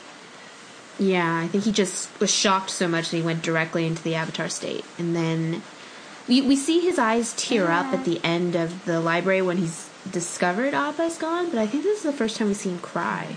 Like, actually Yeah. cry. Um, so, yeah, it's kind of that whole theme, too. Like, this is the first time we see something that's not that cheerful, happy-go-lucky facade that he is part intrinsically part of who Aang is as a person, but just also kind of a front that he's putting on. Um, so yeah, this one really, this one caught me. Yeah, really, really sad. Um, there's a whole part of the episode we haven't talked about yet, which is Zuko and Iroh. Yeah. I know it must have been something for you to not even mention Zuko yet. Well, he's not really, Yeah, really. around that much in these ones. Um, although he is, of course, uh, my beloved. I love him. Um, I love him so much. Oh, my little baby Zuko. Anyway, he and Iroh are, you know, traveling and uh, they are confronted They- by a general. Colonel yeah, Monkey. Or General, General I Monkey? think. it's Mong. Colonel. It's a. Mo- it's. I think it's Colonel Mongke, like M O N G K E. Mongke. Yeah. Um, Um, Yeah. he's the he's the group that he's the leader of the group that attacked Aang back in Avatar Day, and then they came in and yeah. attacked the village. The rough Yeah. rhinos. Yeah. So yeah, he's surrounded by all these old uh, war comrades of his who are now trying to get the bounty on his and Zuko's heads, and he greets them very genially and kind of you know talks to each of them in turn. They're apparently also a great singing group. Yeah, But they're not there They to are have a not. concert. they're very clear on that. Oh, Iroh, it's so And good. then Iroh is just a badass and just takes him out, you know. And it's clear, it's Yeah. clear that like all his little welcoming like quips and stuff as he addresses them all are less about, um, you know, actually speaking to them and more about stalling and figuring out like the configuration of them. Yeah. Like it's strategy and it's him being like, okay, you're here and you're here and you're there, and like it's like you see the general at, at work, you know, the strategist and the um, fighter there. And so, Well, and they also tell us for the first time, eh, really anything about the Rough Rhinos, that um, each member is a specialist of a different kind of weapon. And we even see one of the archers from the Blue Spirit uh, episode, you know, those with the tattoo over their eyes and all that whole thing. I thought that was really cool that, like, somehow they pried one of those guys away from his Yeah. whatever thing that they're all supposed to be doing. so yeah, that was really cool. And then Zuko and Iroh, of course, take them out and escape. And as they're escaping, Zuko is like, "Don't you have any old friends who don't want to kill you?" And that kind of clicks for something in Iroh's uh, mind. We see for the first time since they were introduced the two Earthbenders who are uh, after Toph, who've been sent by her father. And they Oh, right. come across Zuko and Iroh and, you know, decide, hey, we might as well get these guys while we're here and they're here and collect that reward money. And so they all end up in the same little tavern. I think the same one where Everybody Yeah, it's the Misty Palms Yeah. Oasis. Yeah. So the same one where we were last episode. And while they're there, Iroh goes up to a stranger and uh, begins a game of Pai Sho. But it's not a regular game. They both are playing, you know, he puts down the White Lotus piece, and um, that must be, you know, some kind of a signal, and the two of them complete this White Lotus um, shape on the board, which must be like the secret code to let you know one another know, hey, we're we're of this secret society together. And that stranger helps them create a distraction in the tavern, which sets everyone against the two earthbenders, and Iroh and Zuko are able to escape. And then Iroh kind of goes into this super secret meeting in a like in a plant store.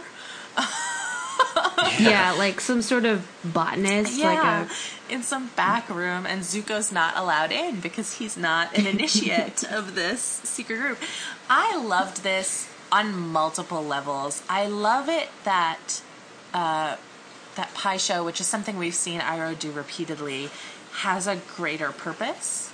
It makes sense because I do 100% believe that Iroh just generally enjoys it as a game and as a pastime, but I also love that it has this other meaning that I also think makes sense with him. I mean, Iroh's whole thing is about being disarming. I'm jovial. I'm the fat uncle. I mm-hmm. love tea. I'm just great.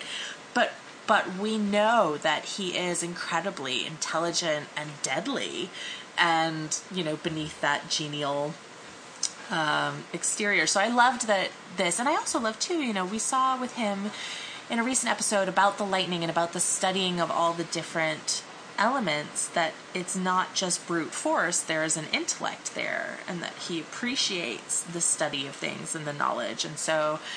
You know, codes and secret societies and all that stuff kind of plays right into that too. I loved it. I love that Zuko's not allowed in. Um, I just love that Zuko's just like, what are you old gas bags talking about? I know. It's just Yeah, he's got no respect It's whatsoever for whoever this petulant, is. way too much Teenage subtlety boy for him. thing. Way too much subtlety. I really liked the way that um, the Pai Sho guy, his name is Fung, um, like caused the, distraction in the bar. Yeah. He just like loudly proclaimed that there was like a bounty on their head and that these two bounty hunters weren't going to be able to keep all of the gold for themselves. And everybody in the bar perks up, and it just turns into like a big like. What would, if this were an adult show, be a drunken Yeah. bar brawl? yeah, yeah. Um, and I don't know. I don't think Kelly has. I don't know if you have JJ uh, seen uh, the Netflix show Jessica Jones, but there's a character on there uh, named Luke Cage, and he fights a lot like Xin Fu did in this scene, where he's taking on several guys at once, and he looks kind of bored. where you're just like, like, man, he he really could be anywhere else right now and not give a fuck. He's Like, like, eh, eh, eh. yeah. And I just kept thinking that I was like, man, this is Luke Cage all over the place. I was actually thinking of Crouching Tiger, Hidden Dragon, where she's gone to an inn and she's eating a meal. And I don't know if you guys have seen I this have, movie, yeah. but she's Not in a long time. she's just eating a meal and she's just fighting people off with like literally single handedly with like one hand as she's like eating and trying to like eat her meal in peace. And she's just like like knocking all back left and right and then she goes right back to eating her food, like just very, very calmly. Nice. Oh, and there was also that episode where Iroh, I forget what episode it was, but Iroh thought he lost his White Lotus Yeah. tile. So the entire episode was like to get it them back. Schlepping all over the hell. Oh, right. I didn't even And know. it turned out to be I in his sleeve. Yeah, yeah. It's the it's Yeah. the one where he got all the junk too and the instruments about Oh, right, for music night. for music night. Yeah, I have to bring music night back because it makes me laugh every Well, time. music night is the best. Um, yeah. so that is kind of our little undercurrent B story, and they go, they hide, um, they go out in planters, and we get a really hilarious shot of them like lifting up the tops of the potted plants and poking out, and then going back down. Um, which is just really great. So yeah, Yeah, the the plot of that is too. So of course they're wanted now by the Fire Nation. Um, they're wanted, and so the plan is to go to Ba Sing Se as refugees, because a lot of people in- over the course of the war are going to Ba Sing Se to you know to escape from either the Fire Nation or whatever else has happened to them. And he's like, we're just going to be 2 uh-huh. more. Yeah. So I think the secret societies like forged their papers to get them Yeah. in. And I also love that Iroh says, "Well, it's the safest place from the war. Not even I could, Could- reach the walls of Ba Sing Se." Yeah, Right. Yeah. Because we only saw that one shot where he breached the outer wall, but he couldn't get he couldn't get inside. inside, yeah. He, yeah. So, and then the other thing is, so not only were um, Katara and everybody else planning to go to Ba Sing Se anyway, because they want to warn the king uh, about this plan about the eclipse, but also the Sandblasters sold Appa to somebody in Ba Sing Se, and so everybody is going to Ba Sing Se. So it's highly likely that they will all meet up in the future. And I have a long ranging prediction um, that is probably Okay. wrong, but I have sworn to voice these things aloud and humiliate myself. So I don't necessarily believe that it's going to happen now or even in this season, but I've been thinking about the fact that Aang needs a firebending teacher eventually, and I think it's going to be Iroh. I think it's Yeah. going to be Iroh. Maybe Zuko will help, but that's Okay. what I think. cool. Yeah. We'll have to find out. Uh, so, is there anything else about this episode that we didn't? I know we weren't very linear; we were kind of all over the place. But uh, anything we didn't cover? Just every. I mean, I. I it, it needs to be said again. Every line It's that great. Sokka has stole whatever scene it was. Everything. I'm gonna um, find a. giant mushy I'm friend gonna is find still a my gif favorite. of him like waving with the noodle arm. Oh, I'm sure they're all over. They're all over the internet. I'm sure. The the part where it's like really sad because Aang thinks Appa is the, the cloud over the moon or whatever, and and Sokka's just like, why would Yue need Appa? She can I fly. Oh, so good. Uh, and the music too. It's kind of this like, Mm-hmm. like this, like oh, everything he's everything about Sokka, or or we're like where they're in the buzzard wasp hive thing, and he's like licking whatever it is on the wall. Um, and and Katara's just like, why would you do that? And he's like, I have a natural curiosity. Right, right.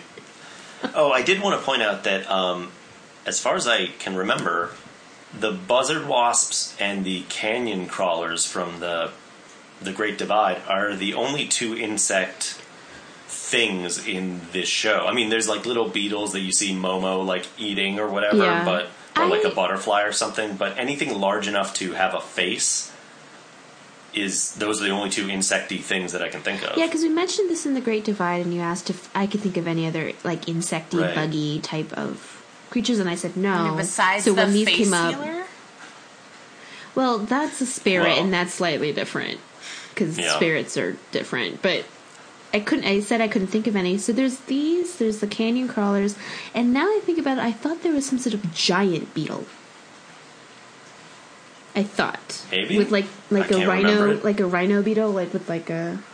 Oh, Um, that does ring a bell. Maybe you're right. I right. thought that there was don't know. something like that, but I can't remember. Obviously, We'll see. yeah, I yeah. um, I don't know. My my only real like notes on this episode was basically a whole bunch of sad emoticons, just sad faces, like the whole time, Yeah. and especially the way the episode ends. It doesn't end on a happy note. No. It doesn't end on any sort of resolution, really, for for Aang. They don't get Appa back.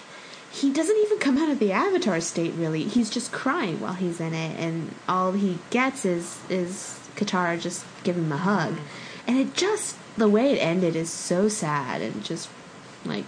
And it was just that. It was just like all bunch of sad face emoticons. like all my notes. It was just like, I think they did a really nice job of also of like just displaying the fatigue of traveling in a desert. Everybody looked Mm-hmm. Sunburnt. Everybody looked like bedraggled. You know, well, they like had really pit beat down. stains and like sweat stains. They get pit stain. They're sticking together, and then by the end of the night, or by the end of the day, their shadows are getting crazy Yeah. long, like those National Geographic photos you see of camels in the desert from an mm-hmm. aerial view, and you're like, oh, those just like little dots, but their shadows are giant camels, you know? Mm-hmm. Yeah. Yeah, that's all I got for that. Were there any voice actors in this one? Oh, yeah. There were uh, three new voice actors. Hang on, hang on. Um, Ghashiun, the son who stole Appa, is played by Paul McKinney. Um, he's been on The Goldbergs, House of Lies, Blackish, and he was in an episode of Power Rangers Wild Force playing a dancing businessman. And I did not look into what that means. Um, Fung, the White Lotus uh, buddy of Iroh's, is paid, played by Peter Jessop, who's done a bunch of video game stuff, like a lot of video game stuff. He's been in Dishonored, StarCraft, Metro. Um, what else do I have here for him? Oh, he was a voice in Assault on Arkham, uh, the cartoon movie that's basically Suicide Squad but animated. And he also, this is my favorite of his um, credits, he was in an episode of 30 Rock in one of their pretend skits or skit, you know, because Yeah, it's yeah. a show within a show.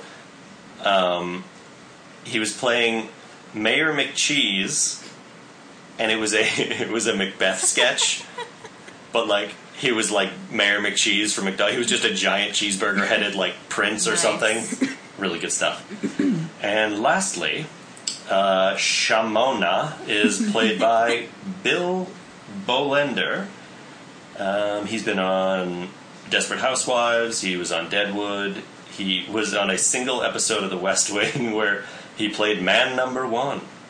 Um, he was in a bunch of episodes of Alias and the some episodes of ER, and the the role that I feel like everyone knows him best as, which I actually had to look up this name because I couldn't think of it.